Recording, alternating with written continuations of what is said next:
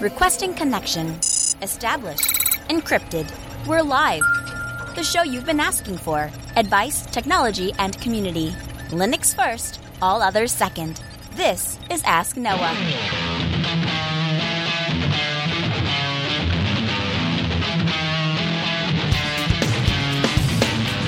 Live from Altispeed Technologies, the show that puts you, the listener, in the driver's seat because you are the content. The phone lines are open to be a part of the program. It's a free call 1 855 450 NOAH.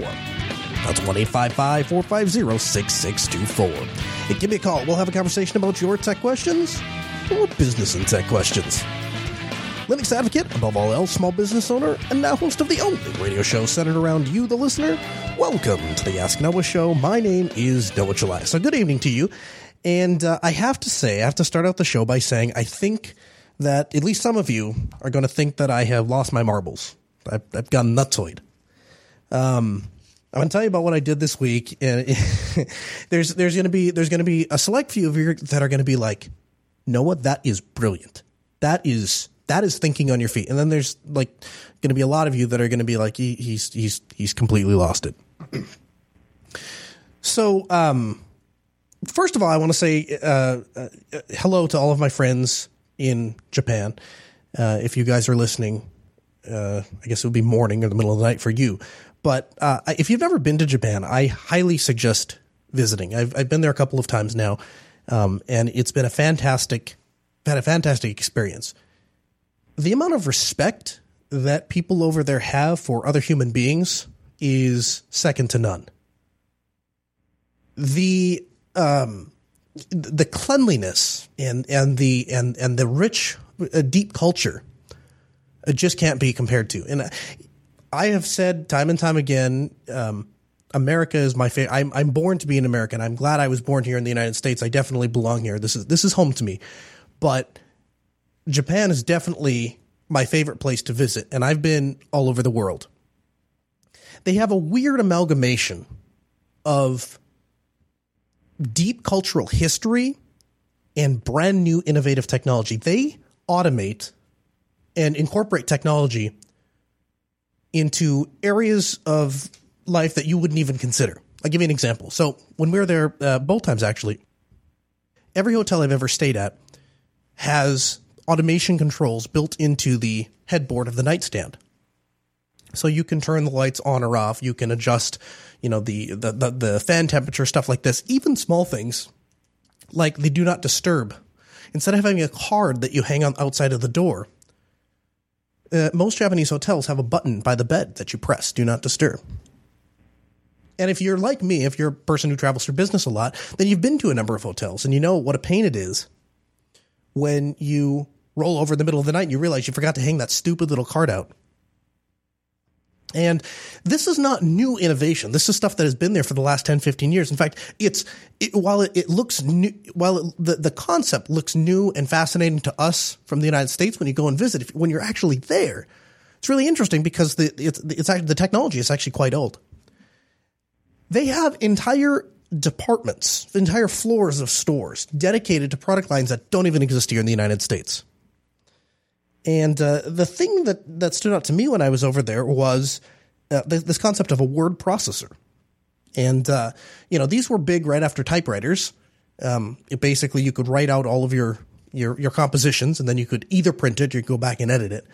But once we hit computers, we got rid of the concept of a word processor because why would you carry around this portable thing that all it can do is type documents? I can open up LibreOffice and do that. And so we have replaced the functionality of a word processor with an application on your computer. And if you think about it, like 90% of things that used to exist as independent things, we used to carry around cameras. I used to take a camera when I would take pictures of my kids. And I don't do that anymore. I now just use the one that's built into my phone. We have time and time again replaced devices with applications on our phones or on our computers. But what struck me is if you are sitting on a train or you're traveling a lot, or if you're like me and Chris actually, who get distracted very easily when you're trying to get something done, having a distraction free environment, a writing environment is fantastic and is really appealing.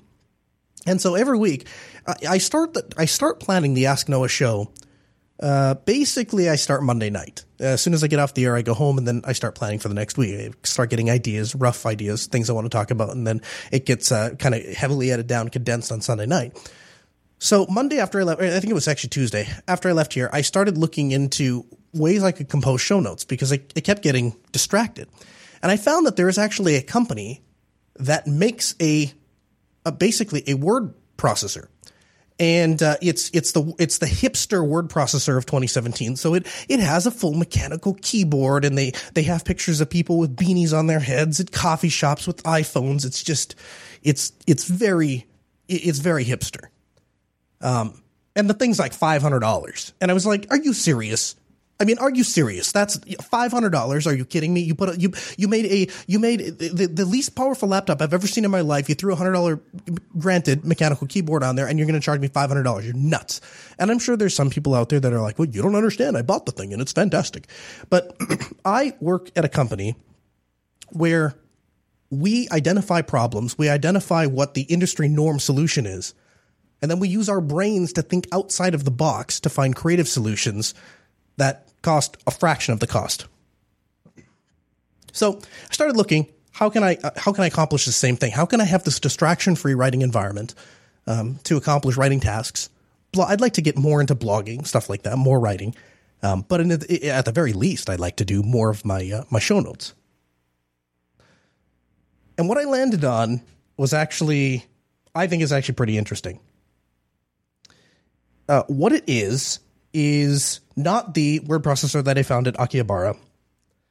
Instead, and I promise you this is not a joke, this is not a proposal, I actually did this. I landed on the AlphaSmart 3000. Now, if you're not familiar with the AlphaSmart 3000, some of you are Googling it right now. If you're not familiar with what the AlphaSmart 3000 is, it is, it is a, it is, is, is a full size keyboard and a small LCD screen, no backlight, no color display, just text. It's about five lines. You can see five or six lines. And um, they were really popular back in like the early 90s.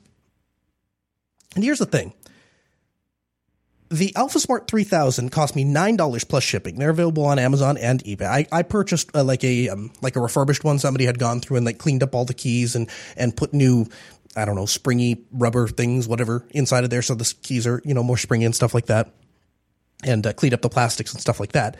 But what I got for my $9 is a Telegram free, Slack free, IRC free, Firefox free, Chrome free, internet free device that I can write on. And immediately, the first day I had it, my productivity went through the roof.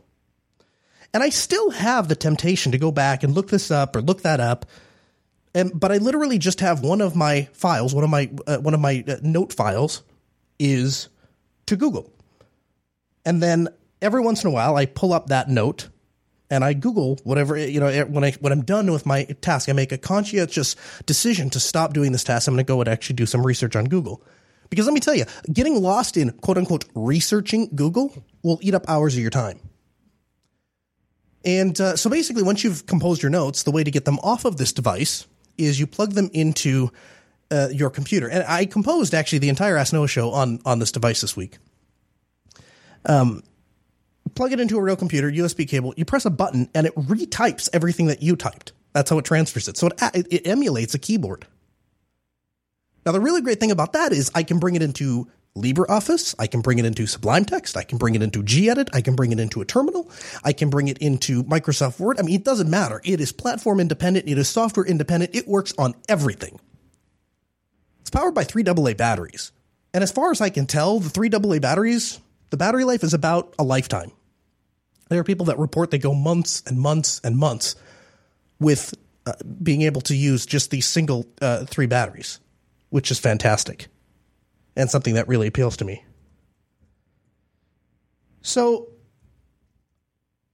I have been I've been working with this AlphaSmart 3000 and I think it I I think what happens is that we get lost that as technology progresses sometimes really great ideas get lost and a device that has basically unlimited battery life that is distraction free you know a lot of people would say that's that's a piece of junk And uh, and even I, I'm, I promise you, when I said I composed the show notes on this device, I promise you, Rikai, our video editor, he's sitting back at the studio and he's like, no, no, no, no, no, no, no, he can't be doing this. He's he got to be kidding me. If he thinks he is going to snail mail me some 30 year old device and I'm going to extract show notes off to it and produce a show for him, he's delusional. And I, that is something that I, I I'm sure somebody is thinking, yeah, that, that's something he would do. Somebody thinks I'm crazy enough to do that. Um, but it, to me, it's future proof because I can transfer these text documents off of it. I can write literally anywhere, instant off, instant on. Full size keyboard means I have the thing with me all the time. I just added it into the same backpack I have my laptop. I don't even have to log in though. I can just start. And I'm not afraid to leave it sitting in a coffee shop. If it walks off, as long as I'm synced up, it doesn't really matter. It was nine bucks. I'll buy another one. Who cares? It's just a really great way, I think, to take an older piece of technology and squeeze some life back out of it. And if there's, and again, if there's anything I hate about the technology space in 2017, it's that there are truly some great revolutionary ideas and concepts that have been lost as we evolve. And that's disappointing.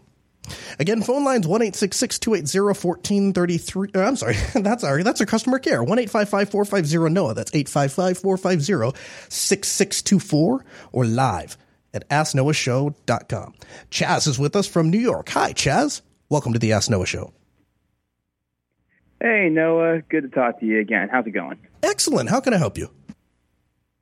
Well, um, as I'm sure you know, Valve has done a lot to increase Linux gaming over the course of the past few years, but still, most of the games that uh, are available on Steam are for Windows. Now, say you were to buy an old school game from Valve, talking like Wolfenstein 3D, Doom, Quake, basically anything ID Software made back in the day. The Steam client doesn't actually run those games natively. The Steam client installs DOSBox and runs the game through those. Now, as I'm sure you know, DOSBox is cross-platform. You can put it on a Linux machine. So I'm wondering if it's cross-platform, is it possible to take the the files from the game itself that would subsequently be run on the Windows version of DOSBox, take them to your Linux machine, and then be able to play that game on Linux. So there's a couple of things that are going through my head. The first is um, just moving the, the game files over and playing them. Yeah, no problem. Because once you have DOSBox set up, there's just a games directory, and as long as you as long as that was added to your Dropbox and you were syncing that games directory with uh, the games directory that's on the Windows machine, the games are going to sync, the games are going to play in, in DOSBox. It's platform independent, doesn't matter. Uh, the the tricky part is going to be getting Steam to understand that because I'm assuming you want to launch and play these games through Steam. That's what you're asking, right? Uh, it doesn't. Sorry, sorry, sorry. You cut out. You cut out there for a second. Say again. Oh, sorry. It, I actually don't need feel the need to launch them through Steam on DOSBox. As far as I see it, you know, I can just open DOSBox and let it uh, run the way it's going to run because I feel like, you know, Steam won't recognize these games as Linux games, and therefore that just creates a whole host of other problems. Yeah, absolutely.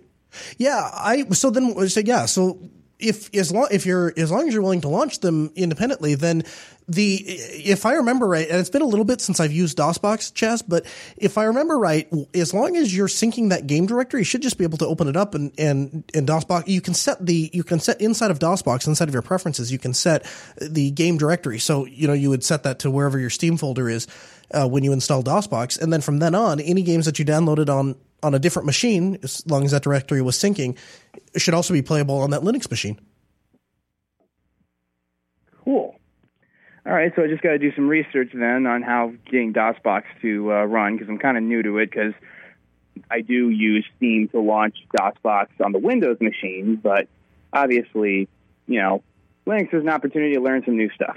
Absolutely, yeah. The uh, DOSBox is actually a really fantastic, uh, a really fantastic platform, and I thank you very much for the call. Basically, what uh, DOSBox is, if you're not familiar with it, DOSBox is a program that lets you emulate old DOS games. And uh, I was really happy when I first learned a DOSBox because there's a game I, I used to love when I was a kid. It was called Math Blaster, and uh, I always had this. I always had this these dreams that uh, someday my kids would like to play Math Blaster like my sister and I played lo and behold, in 2017, when you have kids, they have little to no interest in these, you know, side scroller video games from the 80s because they, uh, you know, have every game known to man and they're, they're tablets can do 10 times more than you know what a DOS computer could have done. So it's but but the but but anyway, I, it's it's a fantastic thing if you want to get back into retro gaming. My brother-in-law, actually, we should maybe get him on the show. He uh, he does a lot of retro gaming, so he games on DOSBox, N64, Super Nintendo, stuff like that. And uh, there's definitely a growing community, especially now with the advent of various USB controllers and stuff like that. So if you haven't checked out DOSBox, check it out, especially if you're you're a person that uh, wants to get back from the uh, the uh, back of the games from the 80s. Reggie is calling from Ohio. Hi, Reggie. Welcome to the Ask Noah Show. Hey, Noah. How's it going? Pretty good. I heard that we got your uh, your uh, your issues worked out last time, at least partly. No. Well, yeah, partly. So you recommended that I try Lubuntu, mm-hmm. and I threw it on there. The backlight worked. Everything seemed like it was great, and then I went to shut the computer down, and it hang it hung again. Oh, jeez. And so I did a little bit of research, and this is apparently a bug that's already been reported, and it's been known for years now, but hasn't been fixed. So I'm not sure what to do with the laptop after that. Well, I tell you what, I actually, um, God, he's going to kill me for doing this, but I, I don't have a choice, Reggie, because you've been such a great you you've been such a great, fantastic person, uh, or, you know, caller at the Ask Noah show, and you've been such a great community member. I'm just going to have to do this. I'm going to put you in contact with uh, somebody that works on the Lubuntu team, and uh, I I will. Uh, you can give him the specifics of that bug, and we'll see if we can get it addressed. How's that sound? Uh, sounds fantastic. Thank you. Uh, okay, yeah, no problem. You hang on the phone. I'm going to get Sarah to take your particulars down, and Sarah, if you'd go ahead and throw those um, aside for me, and I'm gonna I'm gonna forward that on. As I is we actually we have somebody that actually works on our team uh, here that uh, is part of the Lubuntu uh, community. I'm sure he's going to kill me for for offering to do this on the air on his behalf, but I know for a fact he's not listening right now. So by the time he hears this, it will be too late. Um, but yeah, anyway, uh, DOSBox, fantastic uh, platform. In fact, actually interesting. Speaking of retro technology, older technology like the AlphaSmart 3000 and DOS and DOS games, one of my favorite computing devices of all time. Uh, there are there are like five things that that have stood out to me over the years that are truly revolutionary. Um, the Libretto C70 CT that we talked about last week. Obviously, if you're not familiar with the IBM ThinkPad 701C, the butterfly keyboard, go look that up. If you're under 20, uh, you have no idea what that is, but it, it's like the coolest thing ever, and it, it worked flawlessly. I still have mine. In fact, I have a replacement for mine and uh, fantastic piece of technology. But the other thing was the HP 100LX and the HP 200LX, and I think there was like a predecessor, like the 95LX or something like that. I don't know if, if anyone remembers this. Speak up in the chat room or holler at me. But uh, the HP 200LX was a small palm top sized computer that ran DOS. And it came pre-installed with Lotus 123, came pre-installed with Quicken, and uh, you could actually install an early version of Microsoft Word in DOS, and you could run all of these things right from your palm. And again, this is what I'm talking about older technology that had revolutionary ideas that got lost. They had an IR blaster on the side of the thing, and you could purchase an IR printer. So you could set the IR printer right next to this little palm sized computer, and the, the printer looked like a like an eight and a half inch bar. And basically, what you could do is you would feed a blank piece of paper into the front of the bar, and as the paper ran through the bar, it would get printed. It's a fantastic little thing. So you could have all of this stuff in your backpack, and you could type out notes or you know a, a, you know a short memo or something like that. Access to you know very basic formatting tools like bold and italics and underline and you know bullet point stuff like that. But you could you could bang this out while you're sitting you know anywhere really, and it ran on three AAA batteries or two AAA batteries, and then it had a little button cell for a, for the memory backup and you can run DOS. And there was even a utility, and I can't, I can't think of the name. It's been too long, but there's even this utility that would allow you to, because DOS could only address a certain amount of memory uh, like uh, you know 600 kil- somebody somebody in the chat room will know 600 kilobytes 800 kilobytes something like that. And these devices they shipped with up to 4 megs of memory. And so what you could do is you could install this piece of soft carousel. That's the name of it. The name of the software is carousel. And what carousel would do is it would allow you to spin up like seven or eight different instances of DOS. And then you could uh, you could switch between those instances. And so you could have an instance of a game, or you could have an instance of Word, or you could have an instance of, you know, Lotus, whatever. And then you could go do, you know, your spreadsheets and, and this, that, and the other. And it was, it was true multitasking, just the tap of a button and you would get over there. And uh, we don't have anything like that anymore. We don't have any small computer that would fit in your pocket that ran for months on, on a battery. You never, never had to recharge the thing. Had a little serial port on the side if you wanted to plug in an external mouse or something like that. Monochrome display. Uh, had a PCMCIA slot on the side that you could store data on. It was just, gosh, it was just fantastic little device. Um, and if I had if I had an interest, if I had more of an interest in DOS games, I would totally pick up an HP 200LX and uh, and load these DOS games up and have my my little uh, retro gaming device thing in my pocket. I just I don't know, just really cool. Old technology fascinates me because I I just think we got it right more often back then than we do today. Technology today is all about services. It's really not about the actual device anymore. It's not about creating anything. It's about services. It's about you buy your Android device not because of anything it can do but because what it's tied to. You don't buy an iPhone because it's a fantastic device. You buy it because of all the stuff that you can put on the iPhone or the things that the iPhone can talk to. And it's uh, it's, kind of unfortunate. And uh, there's people I see people joking about the April Fool's Days. I'm not kidding. This is a I'm, I'm dead serious about all this. I, I am really excited. I'm probably kind of silly for a lot of you that are like, ah, oh, this is ridiculous. Again, phone lines one eight six six two eight zero. 1 No, that's 855 450 6624. And uh, we'll take your questions live on the air, live at AskNoahShow.com. Again, trying to concentrate more on your written questions uh, this week and maybe the next couple weeks. I know that uh, you guys have asked. That's the one thing we heard when we were talking about redoing some of the tweaking some of the show format. Is they said we don't care if we have to listen to Noah a little bit more, but just concentrate more on written questions. That's fine.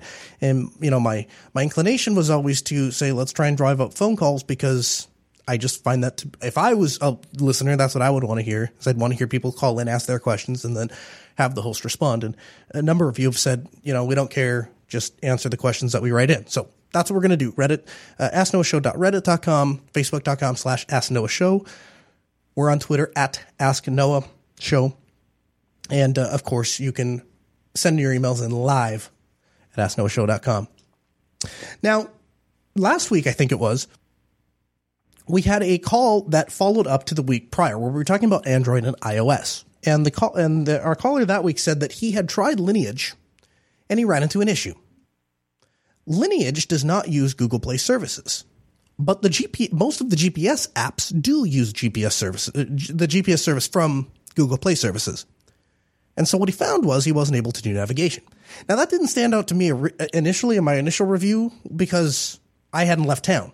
And uh, I know where I'm going in Grand Forks. It's only four miles wide. It's pretty easy to find.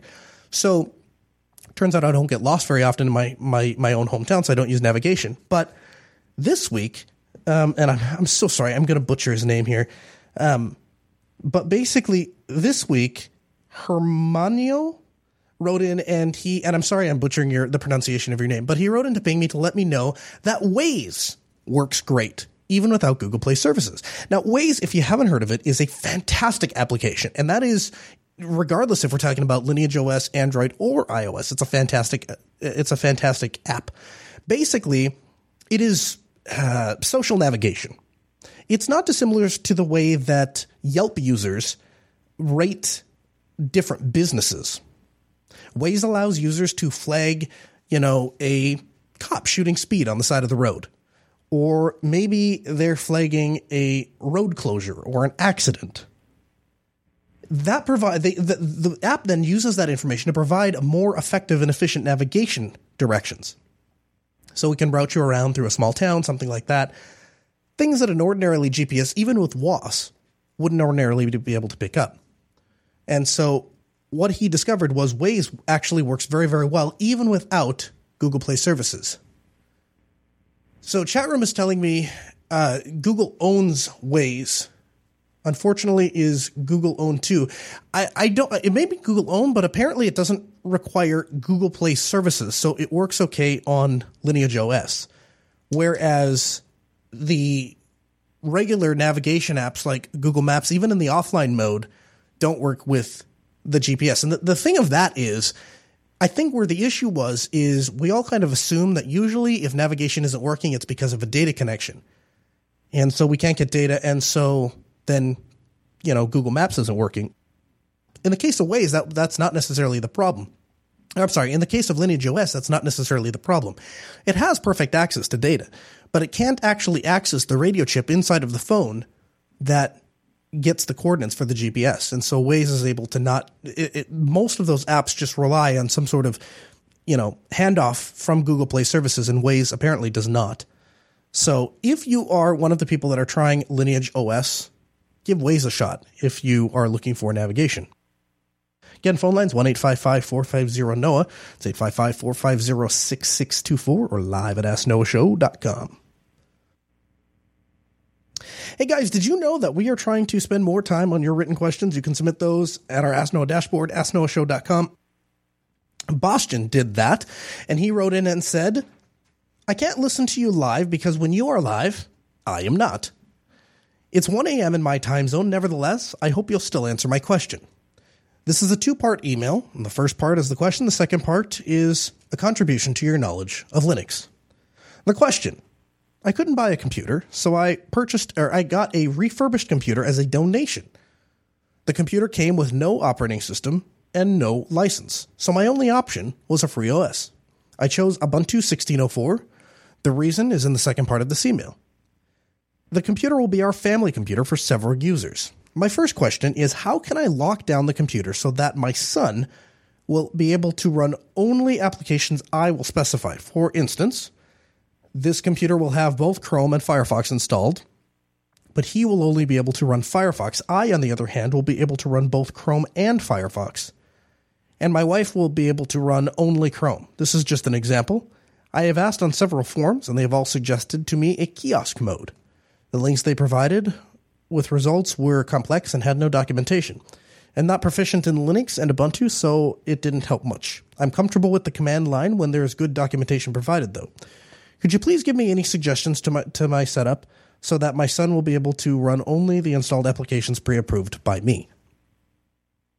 Well, that's a bit of a tricky question to answer. I'll do my best.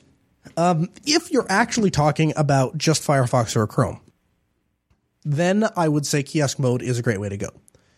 Um, because you can put, and we do this all the time. If we have, uh, in fact, we do a hotel that has a, a water park, and they have um, some sort, they have this uh, like a consent thing that basically every user has to has to fill out this form and click consent. So basically, it's Translation, technical translation is every person that walks through the door has to visit a web page. Well, that's really easy to do in Firefox Kiosk Mode. We can set that up and then we can manage the underlying system. And because it's Linux, it's stable, it's secure. We don't have to worry about the, you know, the minute little details that we'd have to worry about like in a Windows system. It becomes very cost effective. We just put it in once and I've not heard from them. It just works. Um, so if it's actually just you want to run Firefox or Chrome for your son, that's an easy problem to solve if you want to have a list of applications that he can run, that gets a little bit more complicated. Now, there's there are some like hacky ways to go about this. I don't know of any proper way to specify only certain applications can be launched. What I would do if it was my son, um, well, I'll give you two different answers. What I would actually do, what I would do if I was trying to accomplish what you're trying to accomplish. If I was trying to accomplish what you were trying to accomplish, I would simply use something like XFCE, uh, which is a desktop environment for Ubuntu, and I would just create the sh- shortcuts for the applications I want him to be able to launch, and remove the menu from the uh, rem- remove the menu.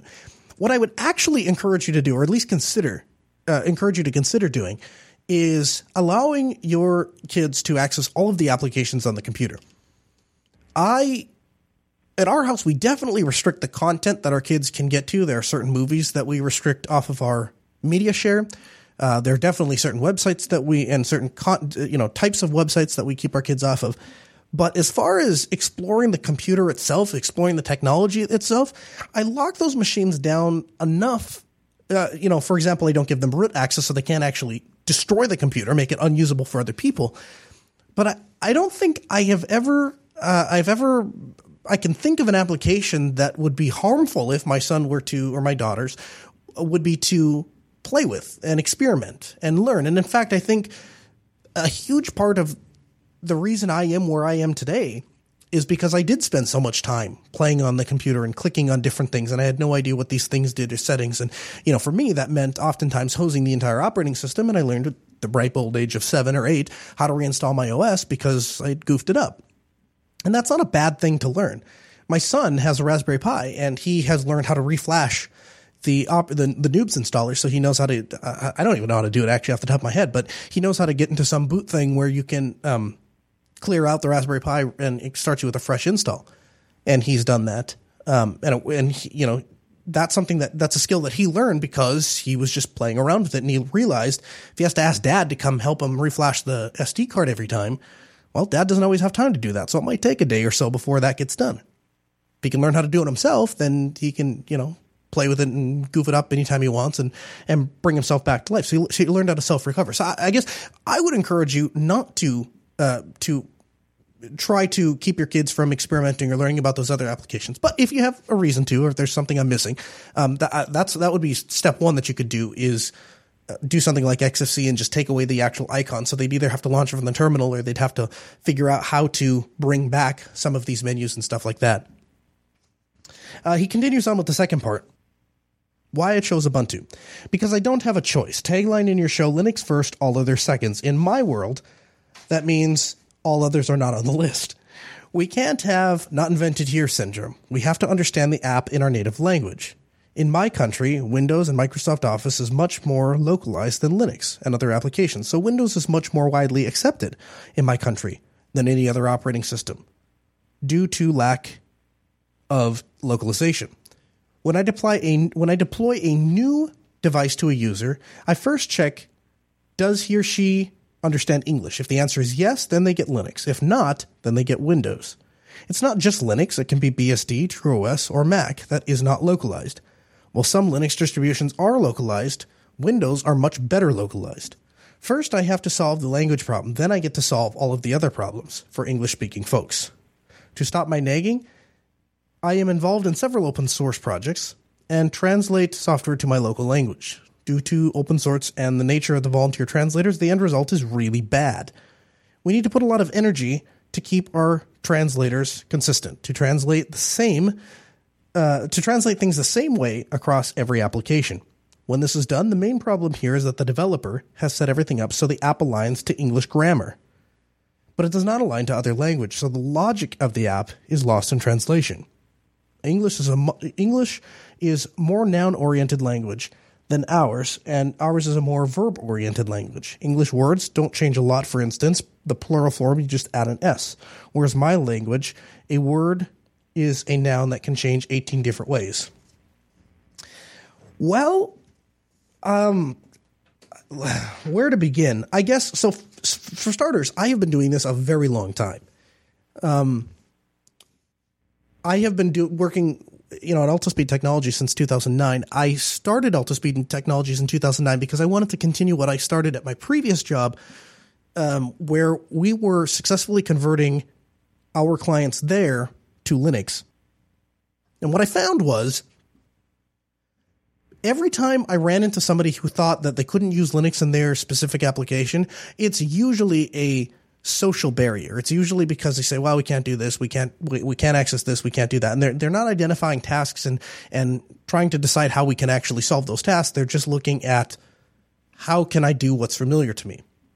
Now you bring up a very interesting point because the, a large majority of developers are English speaking and more, I guess more, you know, more importantly, a large number of users are English speaking. So even if there are bilingual folks that are writing those applications, they are probably targeting primarily English speaking consumers. And so that would be very, very frustrating. And Microsoft does have the resources to create an operating system that is tailored to a number of different languages. So I really appreciate you taking the time to write in, um, and uh, and and explain some of that to me. It, it's it's very interesting. I, I will tell you, it, it probably wouldn't change my answer if somebody from your fine country still called our show and asked what they should use. Um, I guess if they didn't speak English, they wouldn't be able to ask because I don't I don't speak a lot of other languages. I speak English and sarcasm pretty fluently. But if they were to call, I would give them the same answer. And I'd give them the same answer because I know what I know in the end what works. And we may have to work through some of these problems. We work through some of these problems here in the United States, even just as far as it goes with feature completeness, right? And there's oftentimes there's something missing, and there's a button missing, or there's something that doesn't quite work right. And, and we work through some of that. Um, and I'd like to believe that um, there are people all over the world using Ubuntu in a number of different languages. I would like to think that we could get some of those problems solved. And a huge thank you to you and your team who are translating a lot of those apps because you guys are definitely part of the solution. We really appreciate that. Blue Zero is calling. Hi, Blue. Welcome to the Ask Noah show. Hey, Noah. Hey, how can we help today? Uh, I ran into a very rare problem with the private internet access app. I've been using it for work, and the clients are actually asking me what VPN to use. I've been going to that, Mm-hmm. uh, but I had run into a very odd problem, um, and I've asked the forums of my distribution, Linux Lite, uh, and they're they're saying to delete a file in the hidden files, but I tried the Control H when I was talking to Rekai earlier today, but I cannot. It's not popping up. Okay. Well, what I would do for specifically for the hidden file issue is if you're in Nautilus, you can go up to the edit menu, click on preferences, and over in the view uh, tab, there is the there's a little tick box that says show hidden files. Um, and you should be able to, uh, you know, let me just check one thing here because I feel like that might not be true if you're using. Nope, it is. It's true in in in, uh, in GNOME as well. So uh, preferences, and then uh, do do do do. Where do? Oh oh oh oh oh. Is it under behavior? Oh, I feel so unprofessional doing this right on the air. Uh, let's see here. Views, sort files, allow folders. Where is hidden files in GNOME? Uh, do do do do file counts. I will find out for you. I can't. It's. I'm not seeing it right here. It's not immediately popping up for me inside of GNOME. That is definitely the correct answer for Ubuntu, but I'm not seeing it in GNOME here. And uh, wow, that's that's really weird. So I'll keep an eye on the chat room. Somebody probably knows, and they're all laughing at me right now. But um, I'll find out for you in uh, in in in GNOME for sure, and we'll get back to you because uh, that'd be really frustrating. I don't see. I can't see how to do it. I'll find out for you though. And um, oh, here it is. So you know where it is. It's it, ah, you know this is. I'm about to launch into a rant here, people. It's not in the. Uh, it's not. You don't click on file preferences. What you do is you go over to the hamburger menu, and then there is show hidden files, and you can check that. Uh, and this is really what drives me nuts about GNOME is they put the what should be in the same place multiple different places, and it just it kind of drives me nuts. Really, just irritates the heck out of me. Alex is from good old Grand Forks, North Dakota. Hi, Alex. Welcome to the Ask Noah Show. Hey there, Noah. My name's Alex. Cool. How can we help today? Um, so I'm gonna be. I'm calling about. Uh, so I've been uh, doing some drone piloting, and um, I've been looking to start editing my 4K footage. These are really big files, and I'm on the road a lot, and I'm kind of operating out of a laptop type situation. I'm wondering if you know of any uh, recommendations for something that can handle like a 4K uh, big big files in terms of editing. Yeah, for sure. Okay, I just I, will answer your question, but after that, I kind of want to sidebar with you. I, so the the answer to your question is what you look for when you're purchasing hardware for 4K is a minimum of 16 gigs of RAM and a dedicated GPU. There are two ways to purchase laptops. The first way is you can buy a video card that is embedded into the motherboard. It's actually made by Intel. It's put into the motherboard. And that's great for daily computing, even some light gaming, and you can edit 1080p footage on it all day long. 4K really, really, really starts to stress the, the, the computer. And so what you do is you buy a one that that supports and it's it's actually a separate graphics card made by Nvidia and they put it in the computer. Now, I want to ask you this. What are you publishing to? What's your end output result? So I make uh, little music videos, and also I'm using it for journalism. So I'm pumping out basically small videos or short docs. Sure. Are these being? Uh, but what I'm saying is, they are they being uploaded to YouTube in 4K? Or are they being uploaded? Are you publishing to like 720p, 1080p? Yep. I'm I'm uploading in 4K. You are okay. cool. Okay, so then yeah, so then what you then you're right. Then what you need is a computer that can process 4K. So you're looking for a, a computer with dedicated graphics. Now there's a couple different options out there for you. My first go to would be something like a System 76 or a Dell. Um, the Dell Precision line, Dell Latitude line, Actually, I, I, don't think the Latitude does have discrete graphics. Uh, so the Latitude line or the XPS line both would have uh, dedicated graphics cards, and those would be ideal for video editing. System 76, um, you could contact those folks, and they would be able to give you uh, an exact answer. In fact, if you'd like, I can see if we can uh, if we can get can we get uh, somebody from System 76 on the line, and uh, I think we, if I can get them on the line, I'll, I'll put you in contact with them afterwards, and uh, and maybe we can see if we can get them to answer your question. But while they while I look into that, uh, and somebody go find see if we can find somebody from System seventy six get them on the phone. Um, I wanted to ask you, you are uh, uh you and I know each other, right? You're the Alex. I think I, I yeah. Okay, cool, cool. So yeah. tell me what. So here, let me let me give let me give some background story. So background story.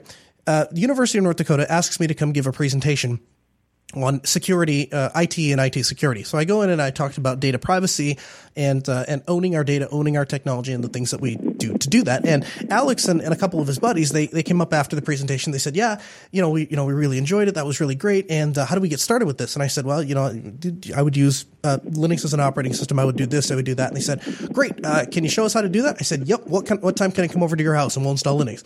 So we went over to the, uh, their house and we installed Linux on a bunch of computers and spent a bunch of time geeking out and and uh, and you guys were doing a bunch of video production, and so we got into that, and so we got them on Lightworks, and they were editing on Linux, and it was it was great, and now I understand that you are actually you are starting a, a, a, an actual like professional venture now that you're done with college. Talk to me about that. Yeah, that's correct. Um, so basically, I'm I'm calling it a new era, uh, and it's it's a combination of music and journalism. And the reason why I'm com- combining both of these is because I, I realize they're both really important for communicating. And um, so I've been using uh, a lot of different mediums to communicate. Uh, I've been using a small UAV, otherwise known as an unmanned aerial vehicle. Um, it's uh, called the Mavic Pro. It's uh, made by DJI. It's a really small uh, drone. Um, super compact. It's it's like the size of one shoe, if you can imagine that. And I, um, I'm also, uh, I've been using music as a medium to communicate as well, whether it's um, hip hop or whether it's poetry. Um, and and what we're doing is we're we're trying to connect with um, the the new era. So as we're entering a new era with uh, a new president, with uh, new things happening within our country and around the world, um, we're we're really looking to use different mediums to communicate. And so, um, kind of one of the reasons why I called is because I'm going to be going on the road soon, and I have almost my entire operation out of my backpack. It's uh, mm-hmm. I have both my DJI Mavic Pro. Uh, I have my DJI Osmo, which is a 4K uh, camera, and I have a small little Rode mic connected to it.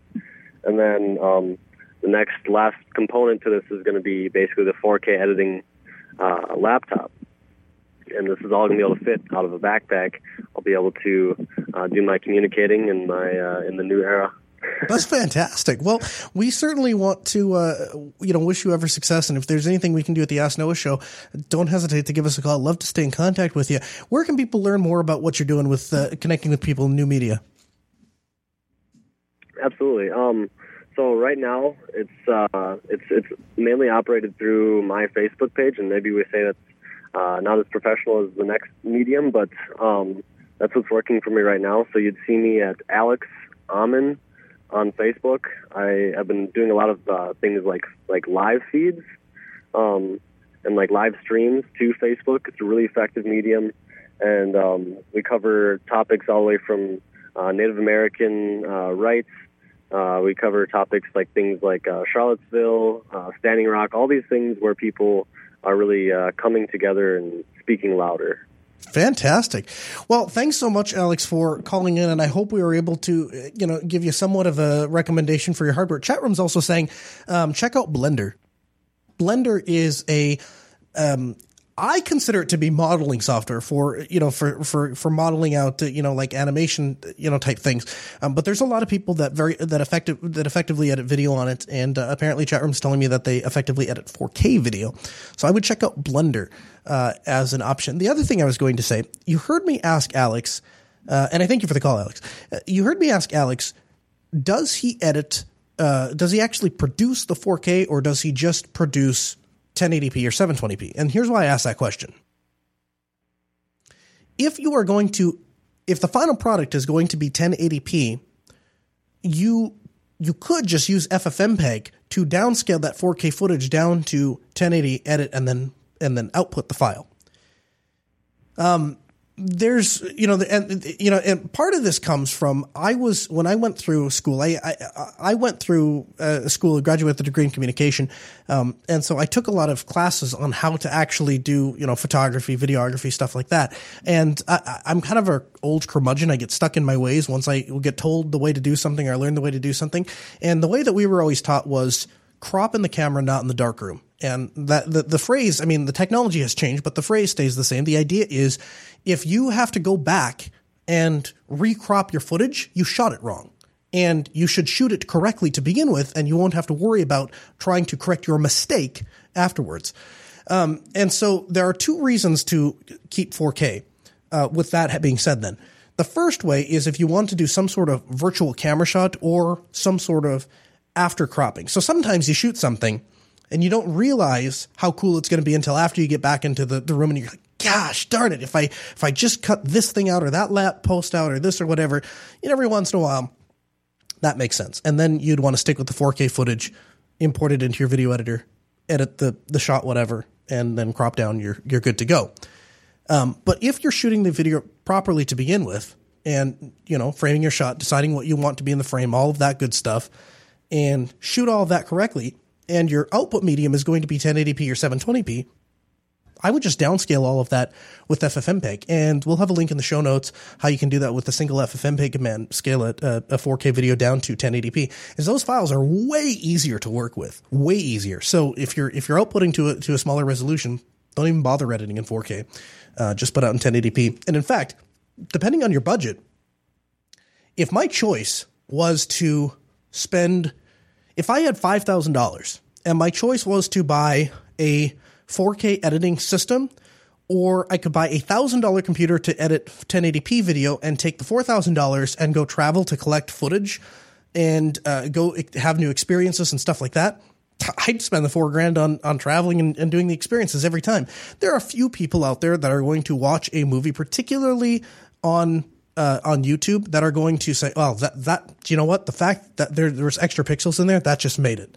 I I just I, I don't subscribe to that belief. So take that with a grain of salt. It's that's mostly personal opinion, but uh, if you want a good 4K editing laptop, I would do Dell. And I'm sorry we couldn't get System 76 on the line. We thought we had a we thought we had an in with them, but uh, apparently that the number that we have is not working. So you'll have to give them a call Monday through Friday during their business hours.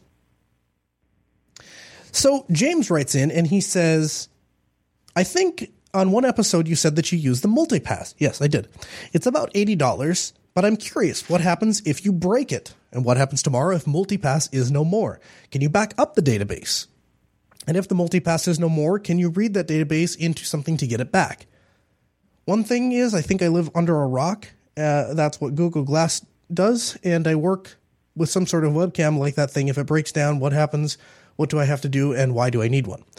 Um, okay, so I'll answer your first question first. Um, Mooltipass. Actually, I'll answer your second question first. Uh, Google Glass, what it is, is it's a head-mounted computer. It's a small pair of glasses that has an integrated ARM processor and a small display and a small camera and a small speaker and a small microphone. And uh, what it allows you to do is you can take pictures of things, you can record video of things, you can watch video of things. You can uh, read incoming text messages and phone calls and stuff like that. It's a very, very attractive device. Um, I have owned one. Mine broke. Viewer gave me his, and so I've been able to use it. I just can't leave Grand Forks with it because it isn't very toler- tolerant of uh, of climate change. It's a fantastic device, and uh, if if the if the price came down on them and they became more available and more affordable, I would recommend that everyone have one because I think they're they're so fantastic. Um, as far as the Mooltipass, if you're not familiar with the Mooltipass is, the Mooltipass is my new favorite password manager, and basically it is a hardware device that stores all of your passwords. There are two ways to retrieve the passwords from the Mooltipass. The first way is you can install a plugin to your browser, and so when you visit a given site, it automatically enters the password for you, and you can log in, just like LastPass would. The second way is keyboard emulation mode, which is you select on the physical device what password you would like to enter, and when you press the button, it physically types the password for you. Now, the advantage to that is oftentimes if you're logged into something like a DigitalOcean console that's going over Java in, inside of a web browser, a plugin system isn't going to work because the plugin it doesn't actually see a field because there's actually a plugin that's running on the inside of that thing, the, the Java console. But the Mooltipass will work for that. And so the it's okay, so let's address some of these questions. Can you back up the database? Yes. Um, you can copy the database to as many devices as you want. The database is secured with a encrypted key, and that key can also you can enroll multiple keys. So you can what I do is you make one key, put it in a safety deposit box, and just leave it there, and now that key is your backup, you know, disaster key, whatever. And then you have one that you carry with you. So you insert that smart card in, then you can decrypt the database. You have one of the keys. You can decrypt the database, and you can uh, access all of your passwords. Um, can you get back into it if Mooltipass is no more tomorrow? Yes, you can. Um, what you would that's the advantage of a hardware based password manager. That is the advantage of this thing is it does not rely on a service or a company to exist. Mooltipass never re- talks out side of your computer. It's just a thing that stores your password and can spit them back into your laptop or your desktop. That's all it is. It doesn't have a server. It doesn't have a service. It doesn't have activation. It doesn't have a registration. It doesn't have a, uh, a key. None of that. Uh, you know, registration, whatever, activation key. It doesn't have any of that. It's just the device. So unlike all those poor saps that are using LastPass that have a ransom that they have to pay every single year, you buy the Mooltipass one time and one time only. You stick your smart card into it you save all of your passwords and encrypt it with your smart card, and now your passwords are as secure. In fact, I would argue more secure than than most LastPass installations because with Mooltipass, it's something you have and something you know. The best case scenario for most uh, LastPass users is it's they're usually using some sort of app to actually do the the the, the second auth. Most of them aren't even using a, an actual hardware, uh, you know, two factor like the YubiKey. Uh, and if they are, they're definitely paying for it because I can't get into my uh, LastPass because they locked me. They're holding me hostage because I didn't pay their nine dollar ransom or whatever, and so now I can't disable my two factor and I can't log into it with two factor. So uh, that will never happen with Mooltipass um, because it never checks out. So it's, it is my absolute top recommendation for a password manager. I think people are fools that are that are you know paying a yearly fee uh, to do what you could do for eighty dollars one time. Not to mention, I think the passwords are more secure and it's more flexible. Uh, so the Mooltipass is a great device. Um, you can back up the database, and if the device breaks, uh, you you know you can restore that. Uh, as far as exporting the data out, um, I wouldn't see a need to do that. Even if Mooltipass went away, I would continue using it. But if you wanted to, if you wanted to export the passwords out, there is a way to go password by password and say export that password, export that password, export that password. And it would just spit it all into a text file. Um, you might be able to do it all at once. I haven't tried, but I don't see a reason to do that because if again, if ever I wanted to not if ever the company goes under, I just keep using their product. It's a great product then. Why wouldn't it be just because the company doesn't exist?